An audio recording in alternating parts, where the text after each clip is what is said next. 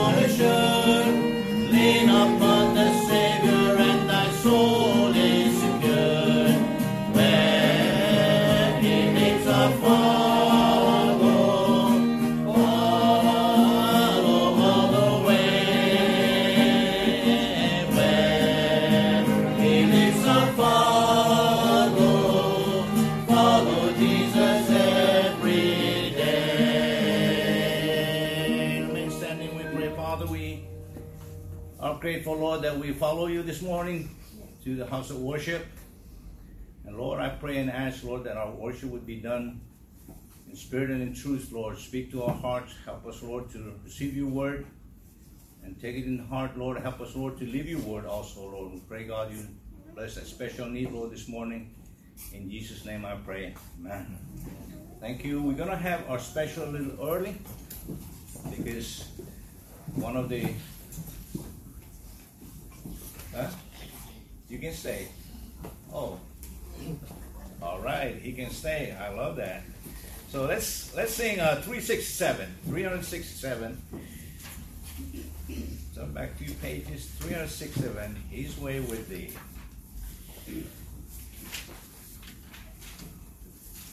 Would you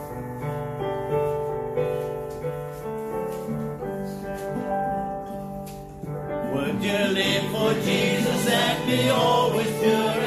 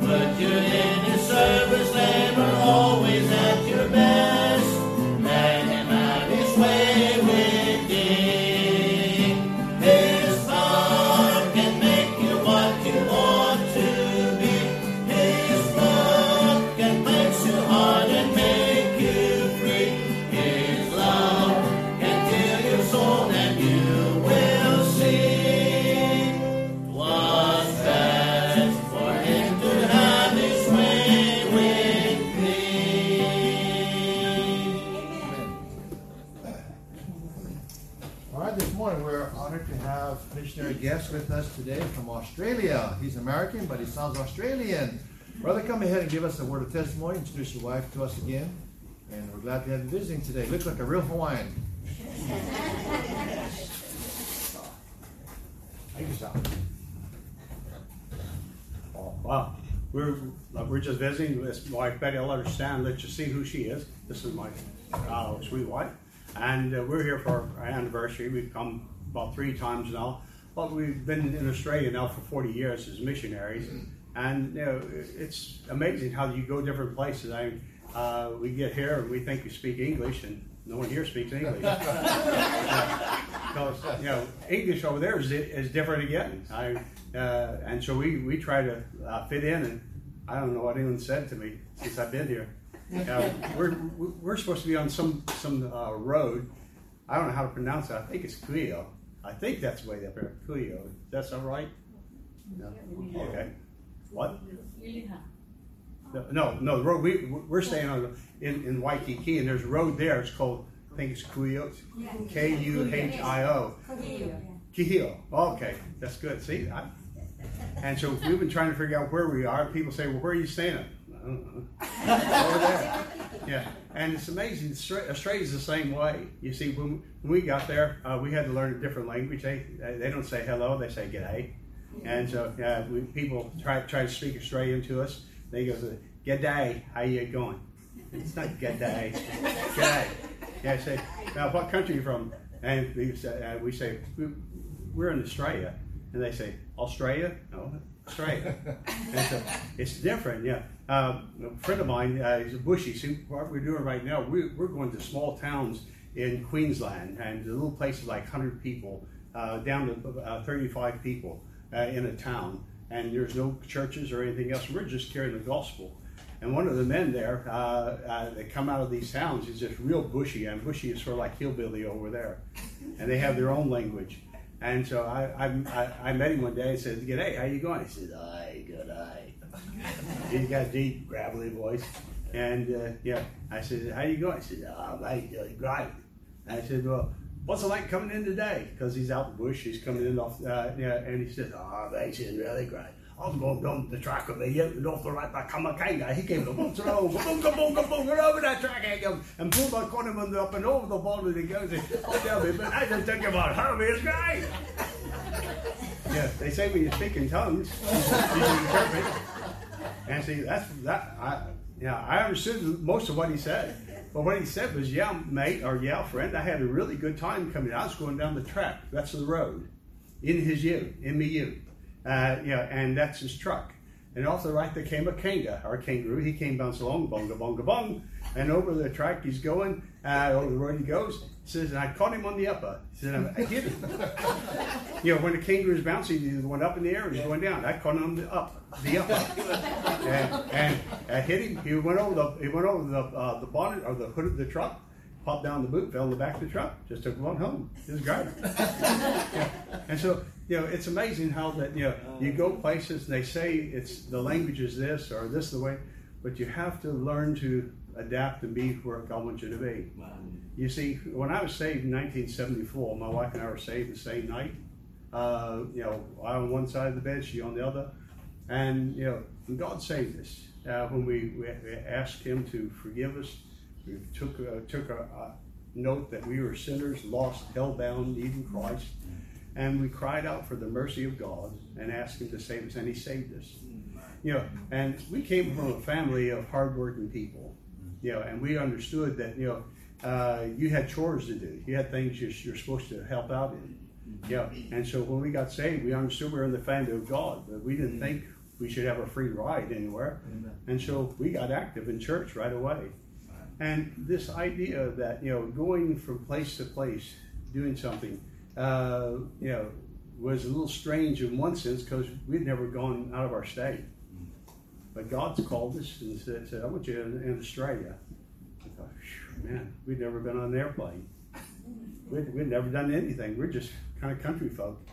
You know, and God took us to that land. We went to Australia, and we've been there, like I said, 40 years. We've now started eight churches. Our ministry we're doing today is, you know, we're trying to start churches in small towns, but where it's almost like a circuit riding ministry. We're going from little town to little town, just yeah, passing out uh, literature, yeah, knocking the doors, talking to people in the streets, yeah, just trying to find someone we can lead to Christ. Hopefully, you get a Bible study. Hopefully, out of that will come a church. But there's no churches out there. You know, uh, missionaries go to Australia, but everyone leaves the little little towns, and so all these people are out there. There's probably more of the population out there uh, that's being unreached, and so we were burdened of God since we, the last church we started. I said, go, go to these places, and so that's what we're doing. So pray for us as we go back. Amen. I'm not sure I understood a word he said. Amen. Well, that's a blessing. Uh, pray for them, and uh, we'll keep in touch. And then when we go home today, I'll say good day. Good day. Good day. All right, today is Hannah's birthday, I think. Is that right? Yes. Yes, Yesterday is Hannah's birthday, and uh, she's staying home watching uh, Nathan Kai. He's not feeling good. So several people in our church have been feeling kind of sick too. I wanted to pass on to you a, a card that was sent to me or given to me, and I will keep it anonymous for fear of embarrassing this person. but this person says, Dear Pastor Cam and Miranda, I try not to get discouraged when I grocery shop. Sometimes I come home and cry. My natural reaction is to help others about this because we are all affect, affected. The good Lord gave me the perfect job so that I can share and give Him glory. I am so thankful for it. I want to give more, and then uh, thanks by more. I want to give more. I want to give more. She's Australian.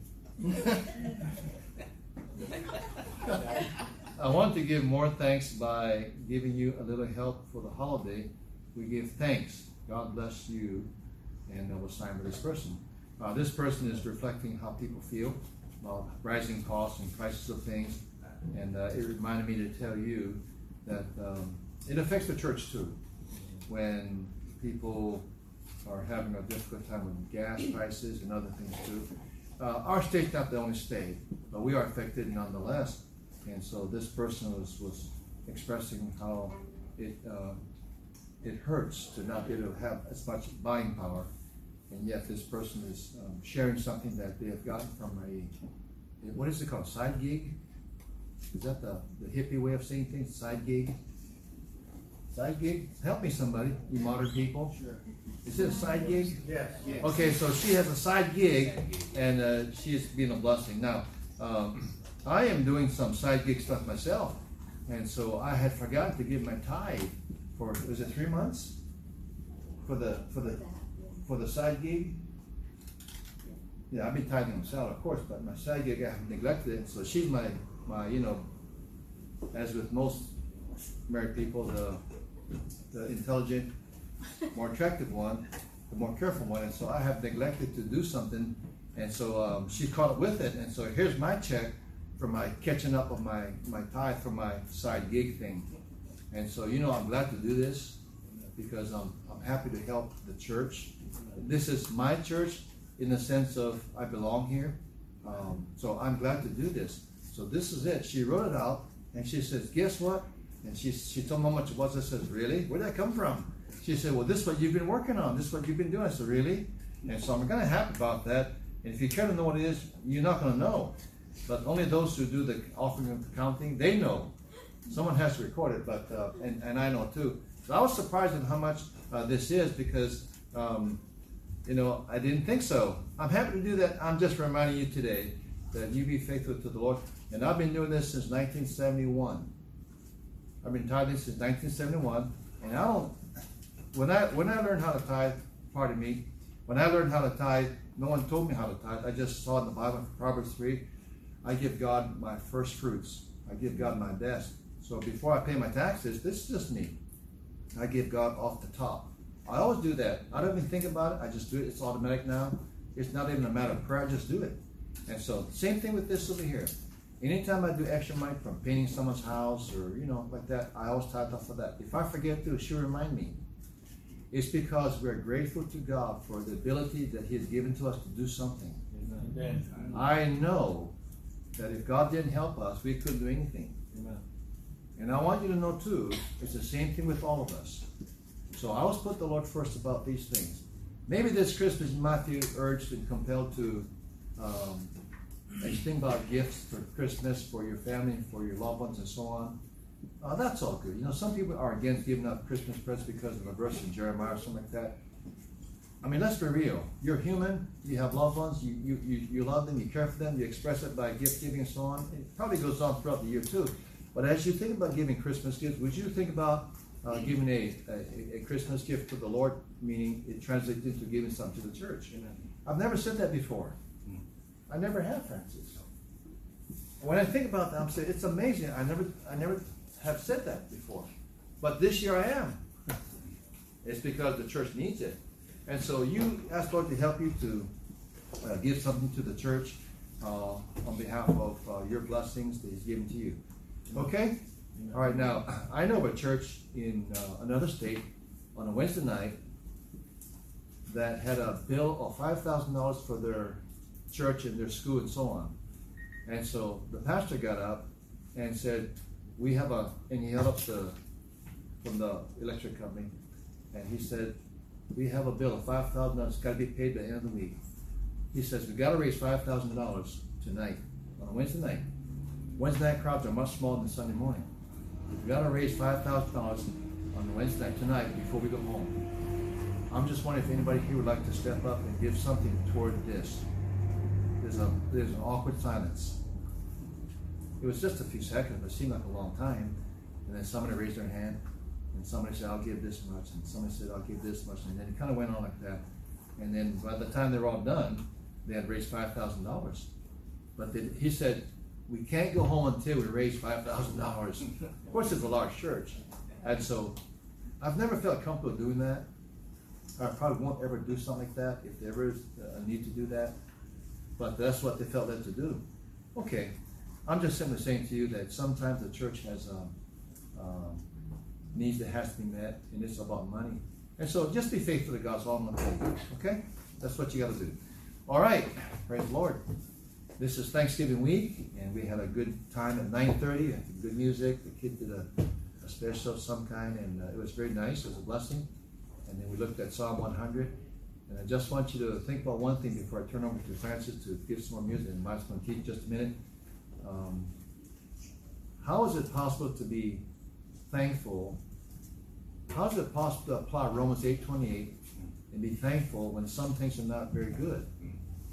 Romans 8.28. We know that all things work together for good.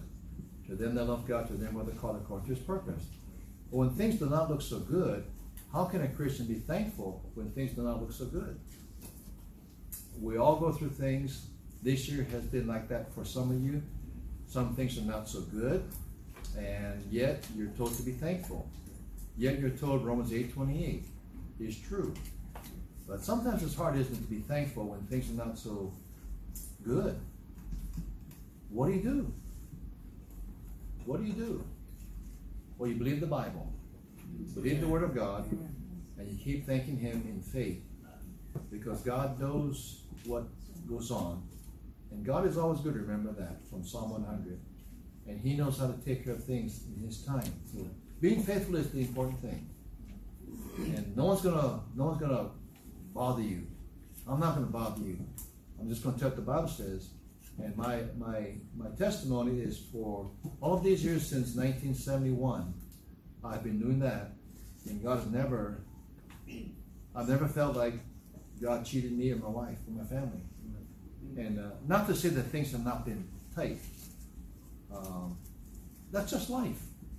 But we have never thought, you know, we're not gonna we're not gonna give to God. We never thought that. Amen. We always thought it's the right thing to do. We do it in faith, in obedience, and however the Lord does it, He does take care of things, and He always has. Do you know that in the life of our church, we don't own this place. Every place where we have rented or leased from, the first place we rented way back was like scary.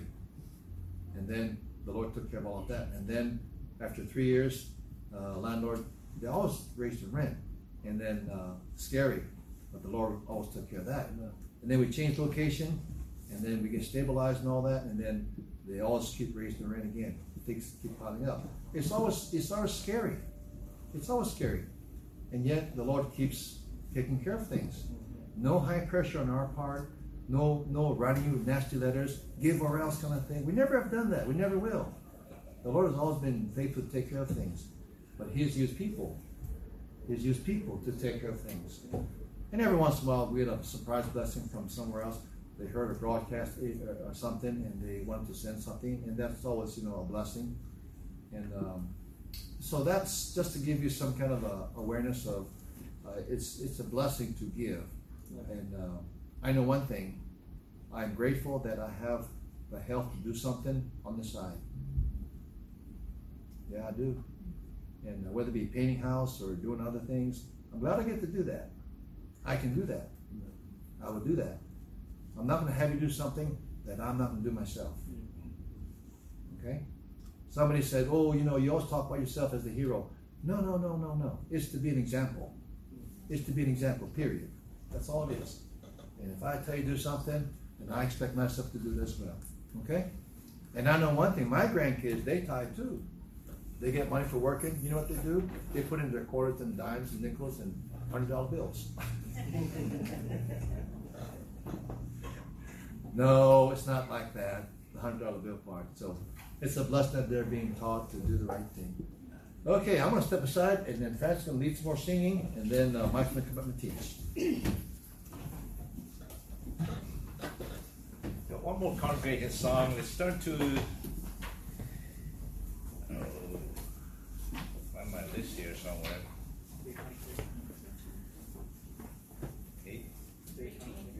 323? Mm-hmm. What happened to my list?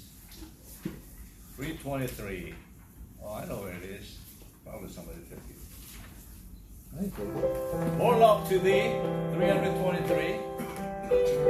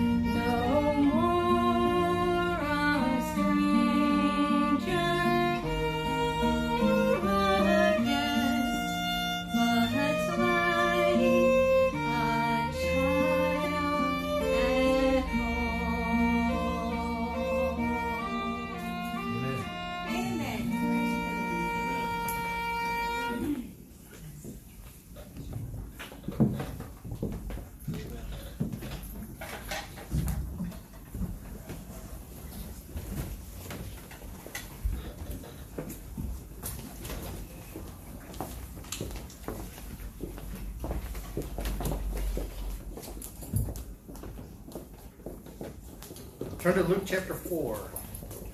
Today we'll conclude our series on Bible topics in alphabetical order.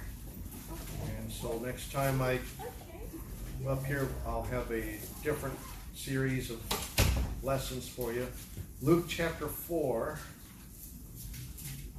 I'm going to be bring you a message about worship. Worship. Is worship? The definition of worship is basically an expression of reverence or adoration or devotion, especially to a deity. Usually, the word worship is used in a sort of a religious context or spiritual context. The term that when people hear the word worship, they usually, a lot of even Christians, a lot of times they associate it with singing. They'll say that the worship service, they'll limit it to praise and worship music. They like to say they'll limit it to singing. So I've heard some people say in a church service that the worship service is the portion of the service where there's music, and then after that there's preaching. Uh, worship is not limited to singing. Some people think, well, worship is praying. Well, praying is part of worship, but worship is certainly not limited to praying. Refers to much more than that.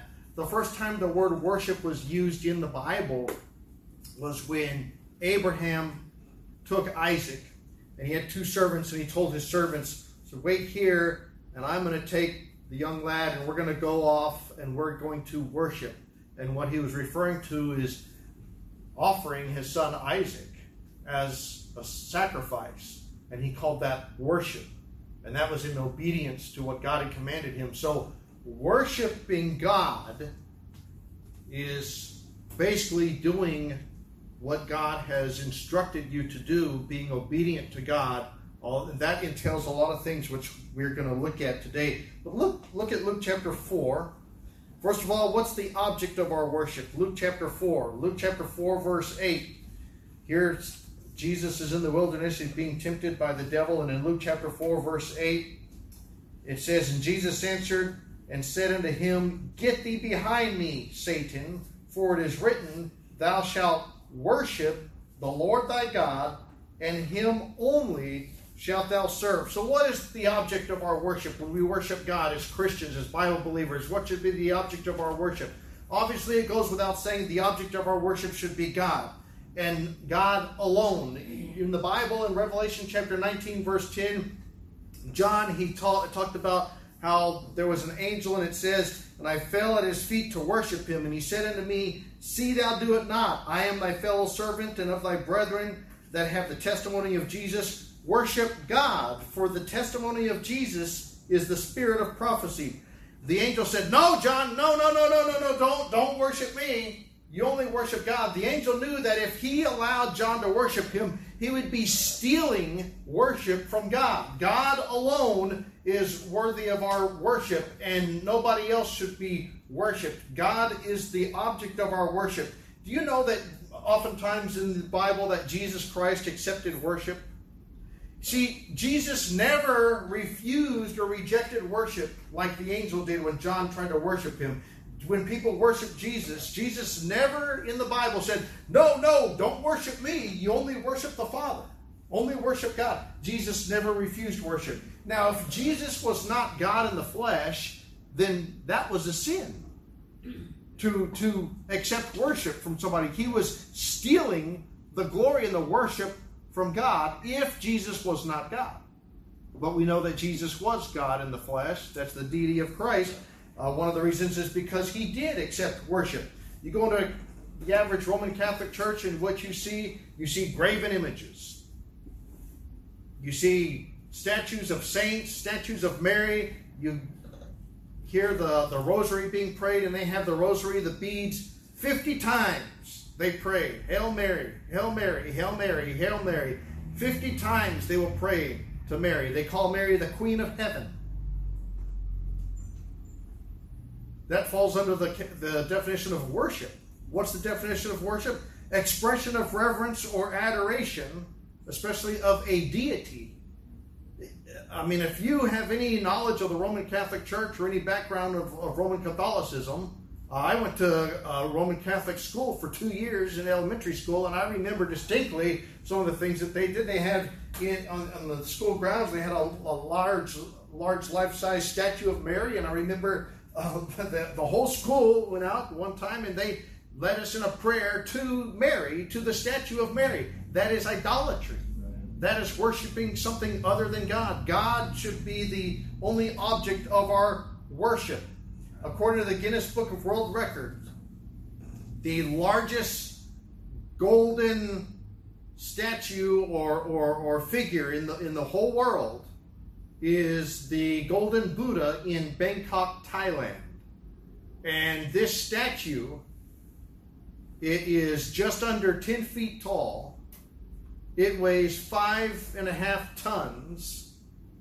And the estimated value of it, just the, con- the gold content of itself, not the historical value of the statue or anything, just the gold itself, the weight of the gold is estimated at approximately $250 million. An idol. An idol. People worship idols. Paul went into a city in the book of Acts and he says the whole city was given to idolatry. Idolatry. Idolatry. People all over the world worship idols. People here in the United States, they worship idols, although they may not be in the form of a graven image. But in Ezekiel, the Bible talks about people having idols in their heart. Idols in their heart. Colossians chapter 3, verse 5 says, covetousness, which is idolatry. Did you know that when you covet something, according to the Bible, that that is a form of idolatry? And, and, and what is idolatry? Idolatry is worshiping an idol, correct? So if you are if you are guilty of idolatry, then you are worshiping something other than God. God should be the object of our worship. And if you have covetousness in your heart, or if you have some other things, idols in your heart, basically anything that is more important to you than God is an idol. An idol in your heart. You've heard of American Idol? the TV show American Idol. You know, there are many American idols. You know, the United States is, is a country that's given to idolatry, may not be in the form of graven images, but idols in people's hearts. What are some American idols? Money. Money is an idol. Money is an American idol. Some people worship money. Many people worship celebrities. Imagine some people thinking that just because somebody is a good actor in a movie should be somebody that we should follow when it comes to political advice. because somebody can play a role in a movie. Some people worship entertainment.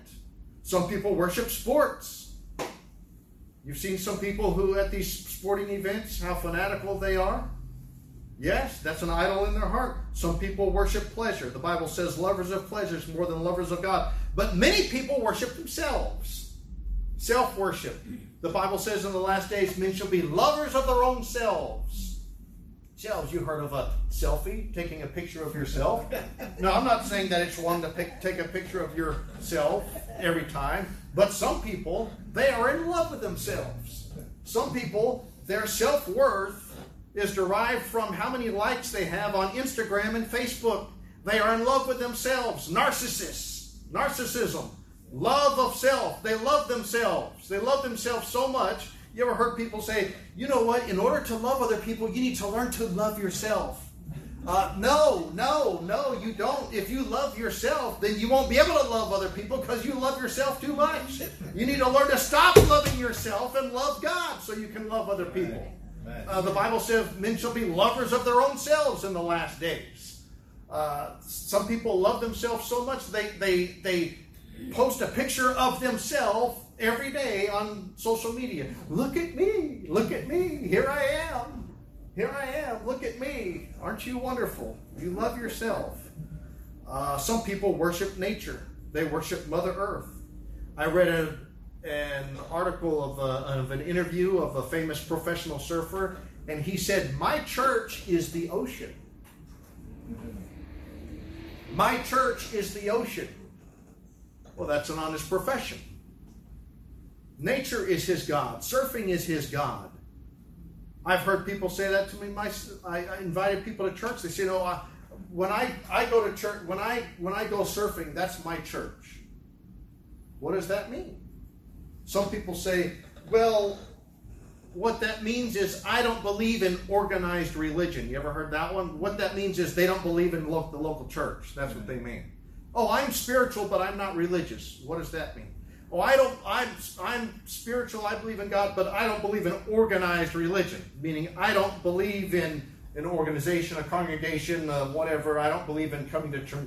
I just believe in having my own relationship with God in my own way, the way I want to, the way I choose. I don't need to go to church to worship God. Well, you don't need to go to church to worship God, but coming to church is part of worship. If you want to be obedient to the Word of God, then you need to come to church. Doesn't the Bible say, forsaking not the assembling of ourselves together? Doesn't the Bible say in Ephesians chapter 4 that God gave certain gifts to the body of Christ in the way of, and He gave some apostles and some prophets and some evangelists and some pastors and teachers? Are there pastors and teachers out in the water when you go surfing or in, the wilderness when you go hiking? No. So, so uh, the, the Bible, if you want to be true to the Word of God and you want to worship God the way that the Bible has instructed, part of that worship includes church membership. Right.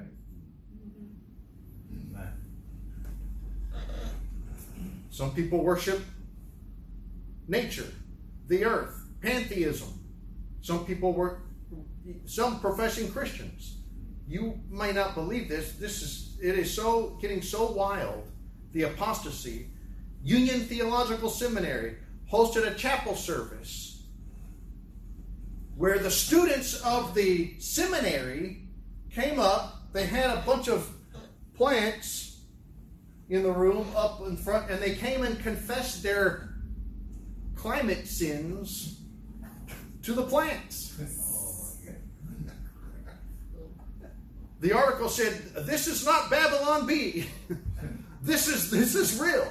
And they had a picture to prove it. They had a bunch of plants with these students kneeling down, confessing their climate sins to the plants, and they said that the when the, the school was um, they, somebody reached out to the school to verify it. The school did not deny it; they actually defended it. Imagine these seminary students coming and confessing. What are they going to say? Forgive Mother Earth, nature. Forgive me for driving my car to school instead of walking. Forgive me for uh, using these uh, fossil fuels and and carbon monoxide polluting the earth and all of this. I, I mean, I wonder what they said. Uh, that is not worshiping God. Now, you know, all of this, this nature worship and all these things that we see coming together, you know what everybody is getting conditioned to do? They're doing, they're being conditioned to worship the devil. Right. Go to Revelation chapter 13. Jesus said, Thou shalt worship God, and him only shalt thou serve. People don't want to worship God. Why is that? Some people don't want to worship God because they want to be their own God. Or they instinctively know that God is going to interfere with their fun. Revelation chapter 13, verse 4. You know what this whole world is getting ready to do? Revelation chapter 13, verse 4. They're getting ready to worship the devil.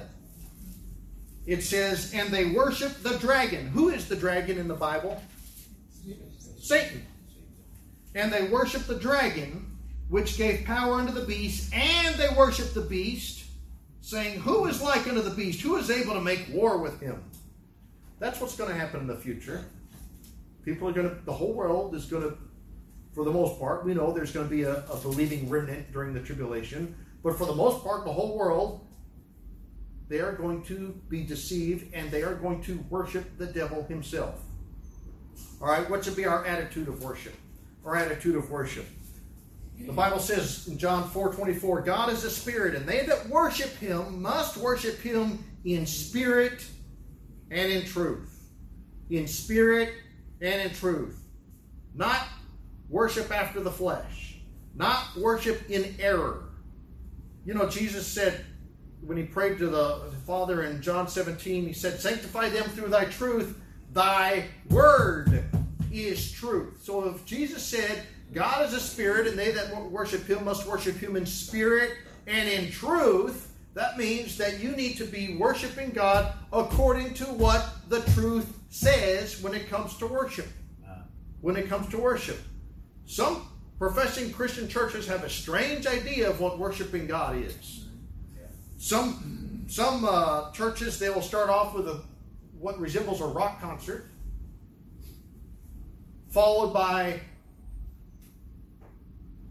speaking in tongues, violating every rule in the book of 1 Corinthians chapter 14, holy laughter, slaying in the spirit, rolling around, acting like they're drunk in the spirit, holy laughter, acting, barking like dogs. I mean, you can, I'm not exaggerating, you can see this big, large metropolitan churches around the world engaging in this type of behavior in the under the guise of worship. That is not worship. That is not biblical worship. That is not worshiping God in spirit and in truth. The Bible says, But in vain do they worship me, teaching for doctrines the commandments of men. Jesus talking about the Pharisees. The Pharisees did not worship God in spirit and in truth. The Pharisees, their, their form of worship, it was all outward. It was all for show. Oh yeah, they, they appear holy on the outward. Jesus said, you know, you guys, you're like whited sepulchres. You're just like a grave in the cemetery. Oh yeah, nice polished marble and granite engraved, manicured grass, nice flowers, everything. But what's what's underneath that? A dead corpse. And Jesus said, That's how you guys are. Oh, yeah, you look really good and holy and pious on the outside, but what's in your heart? What's in your heart? For vain do they worship me, worshiping God in vain. How? At teaching for doctrines the commandments of men. They were not worshiping him in spirit and in truth. It was not according to the word of God. They were adding to the word of God. Their heart was not right. It was all outward. David said in Psalms 51 17, The sacrifices of God are a broken spirit, a broken and a contrite heart, O God, thou wilt not despise. David was saying, You know what, what, what God wants? Sure, he obviously God in the Old Testament has had commanded nation of Israel to, to um, offer sacrifices and all those things. But you know, if the heart was not right, the service was in vain. Just because they were doing all these things that were commanded to them in the scriptures, according to the outward, the, the temple and the, the offerings and the feast days and all those things, uh, if they were doing that with an impure heart, God was not pleased with it. You know, in, in the book of First Corinthians, Paul talked about the Corinthians abusing the Lord's Supper. You know, that's supposed to be part of worship. We come to church, we partake of the Lord's Supper, and Paul said, you know what, when you guys come together, you know what you guys are doing? Some of the, the rich people, they're making a big feast out of it, and then the poor people, they're they're they're they're looking at this, and you guys are all separated and divided up into your little cliques and groups and things. And the, the rich people, they, they have a big feast, and the poor people, they don't have anything. That's not the purpose of the Lord's Supper. That's worshiping God in vain. The nation of Israel, you know what they did with their, the temple worship? They mixed paganism with the worship and the things that God had commanded them to do in the Old Testament. They started worshiping idols and all of these other things, mixing it, blending it with the ceremonial Levitical worship. And God said, You know, I hate your burnt offerings. I hate it. When God used the analogy of, of saying that when I smell your burnt offerings, oh, it, it stinks. Oh, oh, oh, disgusting, it stinks. Why would he say that? In other passages, he says, when I smell the, the smoke of your burnt offerings, it'll be as a sweet savor. Oh, it smells so good. Why was he saying that? Because he said, when you're doing it with a pure heart and you're doing what I told you to do, I'm pleased with your obedience. But if you do what I commanded you to do, burnt offerings, and you're not doing it with a pure heart, and it's not in spirit and in truth, and you're mixing it with idolatry, oh, I'm not going to be pleased with it. It's going to, I'm going to liken it to something that stinks. God did not accept it. God did not accept it. Worship Him in spirit and truth. What about methods of worship?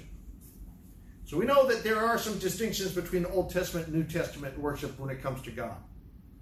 We know that in the Old Testament, part of their worship included animal sacrifices.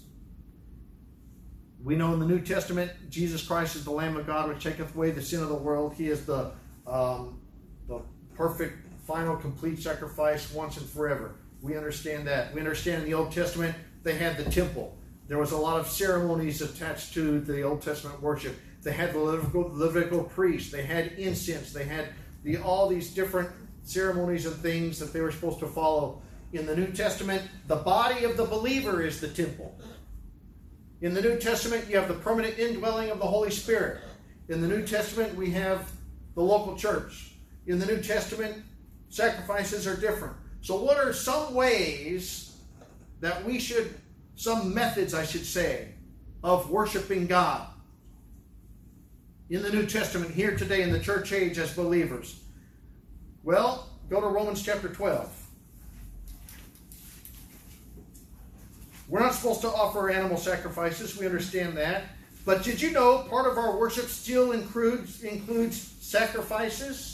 Sacrifices, not animal sacrifices. What kind of sacrifices? Romans chapter 12, verse 1 says, I beseech you, therefore, brethren, by the mercies of God, that ye present your bodies a living sacrifice, holy acceptable unto God, which is your reasonable service. Part of your worship includes you presenting yourself, Right. not as a dead sacrifice. God would rather have you live for Him than die for Him. That's great. If you if you have to die for God, if it comes down to it, and you have to be a martyr, that's great. If you, if Bible says, um, talks about um, be thou faithful unto death, and I'll give thee a crown of life, and it talks about people who who who died as martyrs, and they're going to die as martyrs in the tribulation and all of that. But here the Bible talks about being a living sacrifice. A living sacrifice. God wants you to live for Him you know, things that you do.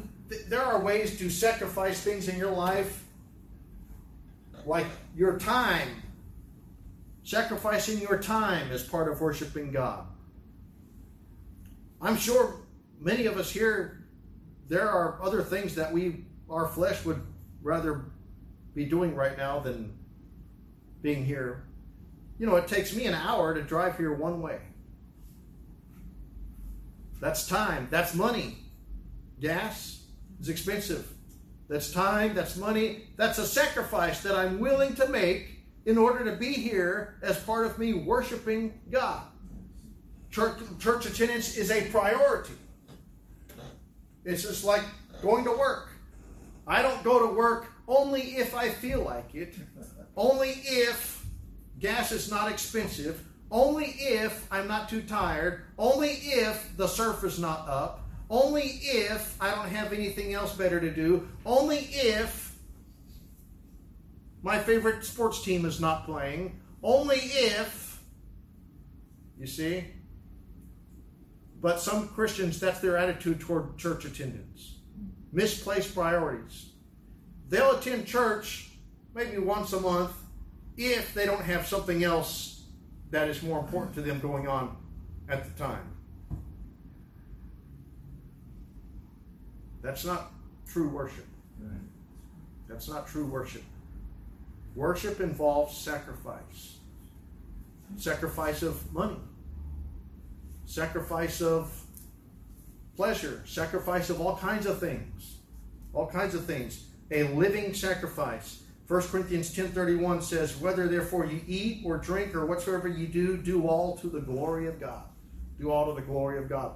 Basically, everything that you do in your life, living for God and trying to obey the Word of God and trying to please God, is part of you worshiping God. You don't have to come to church to worship God. You don't have to pray to, I mean, yes, those things are part of worshiping God, but you should worship God seven days a week in your life as a Christian, trying to live for Him, trying to please Him. Go to 1 Peter chapter 2. 1 Peter chapter 2.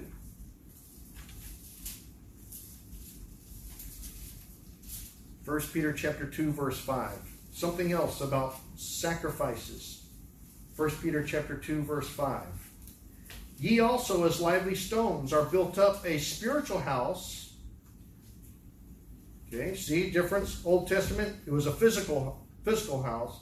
A holy priesthood, you are a priest, the priesthood of the believer.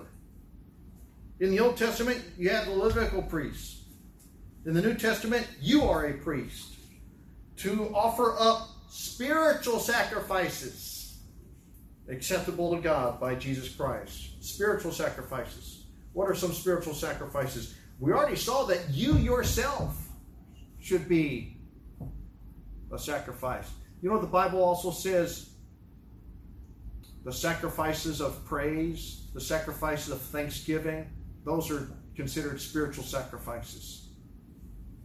Things in your life that you do as a child of God are part of worshiping God. All of those things are entailed in worship. The Bible says, pray without ceasing.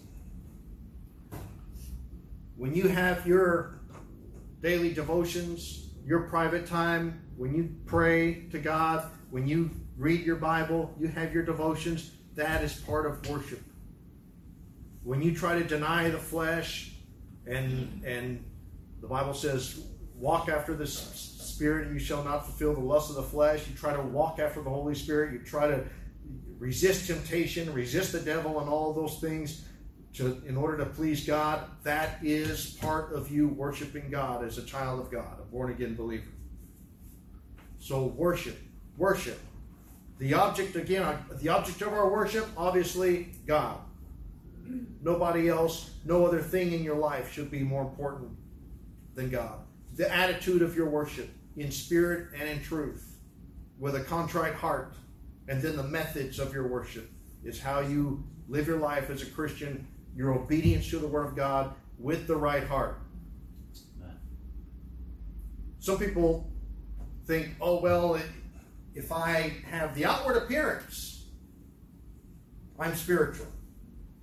Some people, some churches, they emphasize the length of your hair, the clothing, all external. That's what they preach on. Standard, standard, standard, standard, standards. You need to look a certain way as a Christian. And then the congregation, they get this impression that, well, if I look a certain way, that means I'm spiritual. Not necessarily. The Pharisees looked a certain way. On the other extreme, you have people saying, "Well, God, God does not care how you look. All he, all He cares about is your heart." And then people get the impression, "Oh, I can look like the world then because, you know, Bible says, I saw this verse. God doesn't care. Man looks on the outward appearance. God looks on the heart. Take it out of context. Oh, so I can look any way I want. Doesn't matter. Here's the thing: if your heart is right." The, the, the outward should reflect the inward. If your heart is right, everything else will fall into place. Some churches they say, well, it's wrong for women to wear makeup. It's wrong for for women to, uh, you know, you have to have your hair a certain length, and you can't do this, can't do this, can't do this, can't do this, and they emphasize a standard, almost like you have to be like Amish in order to be spiritual. And then people say, see, look, look, look at everybody else. I'm so I'm so separated that I'm I'm spiritual because everybody else they're carnal because look how they look and then their heart that's that's like being a Pharisee. That's not true worship. That's not true worship. If the heart is right, everything else will fall into place. That's what true worship is. All right, let's go ahead and dismiss in prayer. Lord, thank you for the Word of God. Thank you for showing us these things about worship, the importance of worshiping you, how to worship you, how to approach you. We know that Christ is our, our mediator. We have um, access to the throne of grace. We can come boldly to the throne of grace in time of need, and that's part of our worship is coming to you through Jesus Christ. I pray that you'll help all of us to understand the importance of worshiping you that we would not have any idols in our heart, that we would give you the, the, the preeminence, the, the proper place in our lives, so that we can be acceptable living sacrifices to you. In Jesus' name, amen.